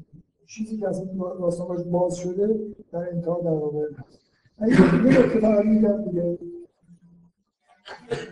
ادامه بدیم. یه تفاوت خیلی اساسی می‌خوام بگم بین داستان که تورات روایت میشن و داستان وجود قرآن هست ببینید غیر از اون حالت نمی‌دونم گزارش مانند تاریخی و ماجرای فردی که ربطی پیدا نمی‌کنن به ماجرای اصلی اسامی و تاریخ ها همه شخصیت های تورات در مورد معلوم چند سال عمر کردن زنشون اسمش چی بوده چند تا بچه دارن من مثلا مثل اینکه این آدم بچه هاش هم بچه هیچ وقت اسمش برده نمیشه. همینجا گفته میشه که بچه هاش اسمشون این یه جوری از حالت ادبی نداره دیگه مثل گزارش نوشتن. اون گزارشی که خیلی گزارشه الان گزارش رو همینجوری نمی‌نویسن. گزینش بیشتری انجام میدن هر چیزی رو نمیدن این نکته خیلی خیلی مهم تو روایت تورات با قرآن که قرآن روی این نکته تاکید می‌کنه مرتب. اینه که شما من یه صحنه خاصی از تورات رو براتون مثال بدم تو تورات هست که وقتی که خداوند دستور میده که موسی من سوال نمیدارم میبندم اول یادتون باز.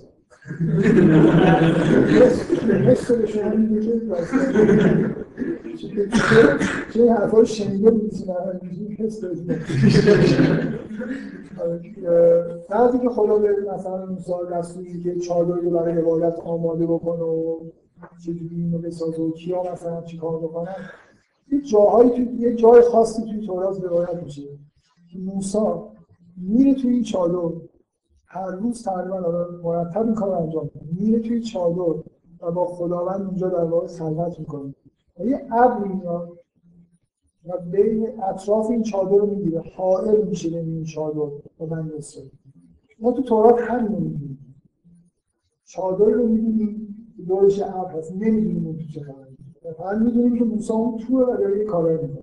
و تو قرآن می‌خوام بگم زاویه تو تورات از طرف مردمه. شما لحظه های مثلا تنهایی رو نمی‌دونید در حالی که قرآن با تاکید زیاد چیزهایی رو روایت می‌کنه جزء غیبن غیب یعنی یه چیزی که مثلا کسی شاهدش نبوده. مثلا شما می‌بینید که موسی داره با خدا صحبت می‌کنه. همه همه چیز از خدا دارید نگاه می‌کنید غیبی وجود نداره. مثلا فرض کنید جای روایت مثلا زندان. زندان توی تورات نیست. کسی با یوسف نبوده. یوسف هم ممکنه برای کسی تعریف نکرده باشه. دو نفر اومدن. خوابایی براش تعریف کردن و یوسف بهش خواباشون تعریف کرد. این تو تورات روایت نمیشه برای که شاهد نداره این چیزی که قرآن مرتب میگه که ما انواع غیب رو داریم میگیم. شما تمام داستان قرآن با تورات مقایسه کنید. لحظه های اینجوری توی داستان قرآن وجود داره که تو تورات نیستن. مثلا داستان موسی و خضر داستان غیبیه. کسی اونجا نبوده. موسی برای کسی تعریف نکرد برای بنی اسرائیل اصلا داستان بلد نیستن. مسافراتی بنی اسرائیل اگه بخوان روایت بکنن میگن آره موسی یه روز رفت بعد چه روز بعد برگشت. اینو دیدن دیگه. از اون ور دارن نگاه می‌کنن. اگه خود موسی نگه که برای من چه اتفاقی افتاد کسی نمی‌دونه. خیلی توی قرآن این تاکید میشه که لحظه های اینجوری توی روایت قرآن زیاد. ما همیشه توی چادر هستیم توی اون جایی هستیم که کسی نمی‌دونه. و نمونه خیلی خیلی مشخصش اینه که نه تو تورات نه تو انجیل اصلا مریم وجود داره. مریم تو قرآن ظاهر میشه. برای خاطر اینکه اصولا روایت نکردیم میشه یعنی که دوست داشته فراموش بشه. تو قرآن یه جایی آرزو می‌کنه که کاش من فراموش شده خودش برای کسی تعریف نمی‌کنه که چه اتفاقی براش افتاده. بنابراین کل داستان مریم جز این چیزایی که در واقع جز اسرار انواع غیبن که تو قرآن دارن من اولین بار ظاهر میشه خیلی چیزا تو قرآن یه صحنه های اینجوری هست چیزایی که تورات نیست. تورات همیشه ما ابره رو داریم می‌بینیم که دور اون چادر است. خیلی جا داخل چادر رو نمی‌فهمیم. مگر اینکه خب یه جایی ممکنه موسی مثلا موسی برمیگرده و میگه که خدا به چی گفت. ولی ممکنه جزئیاتی اینجا پیش اومده باشه که ما نمی‌دونیم. این عنوان یه نکته ای که توی خود داستان یوسف اون لحظه ای که برادرها دارن یوسف رو توی چاه میندازن به نظر میاد که یوسف هیچ وقت تعریفش کرده برای برادرها هیچ وقت گفتن. و این روایتش وقتی تو قرآن میاد بلا فاصله پشتش میگه که از انواع غیر بودایی که به اصطلاح برات می‌خونه میگه جزء اون صحنه هایی که یه انگار مخفی شده بود و حالا دوباره بزنن تو حالا خدا چی این جمله از طرف خدا نیست که خدا یعنی به موسی میگه موسی میاد مردم می‌گیره نه نه. خب وقتی روایتش از زبان موسی یا نه؟ مثلا یا قرآن جا هست که انگار خدا داره صحبت خب همیشه حالت علم مستقیم یعنی بعد همیشه موسی میگه که خدا اینجوری گفت. نه اصلا اصلا خدا مستقیم خدا نمیشه. روایت های روایت هایی که در واقع چیز ندارن روایت هایی که گوینده خاصی نداره مثل حقایق داره گزارش میشه هست اصلا همین هم شروعش در ارتباط کلمه.